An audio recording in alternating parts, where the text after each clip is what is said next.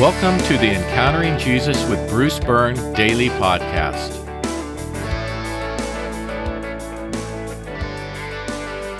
Today is Sunday, week 6, day 7.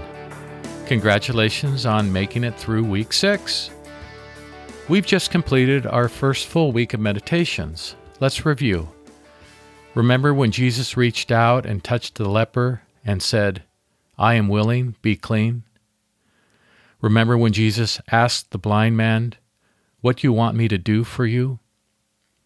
Remember how Jesus went to the synagogue ruler's home to heal his daughter? Remember when Jesus said to the woman who touched his clothes, Daughter, your faith has healed you. Go in peace and be freed from your disease. Remember how Jesus restored the synagogue ruler's daughter to life? Remember Jesus blessing the children? Remember how Jesus freed the woman from the spirit who had afflicted her for 18 years? In these encounters with Jesus, we get to see Jesus' compassion, kindness, and care on display. They are windows into the very character of Jesus, and thus, because Jesus is God showing up in person, they are windows into the very character of God.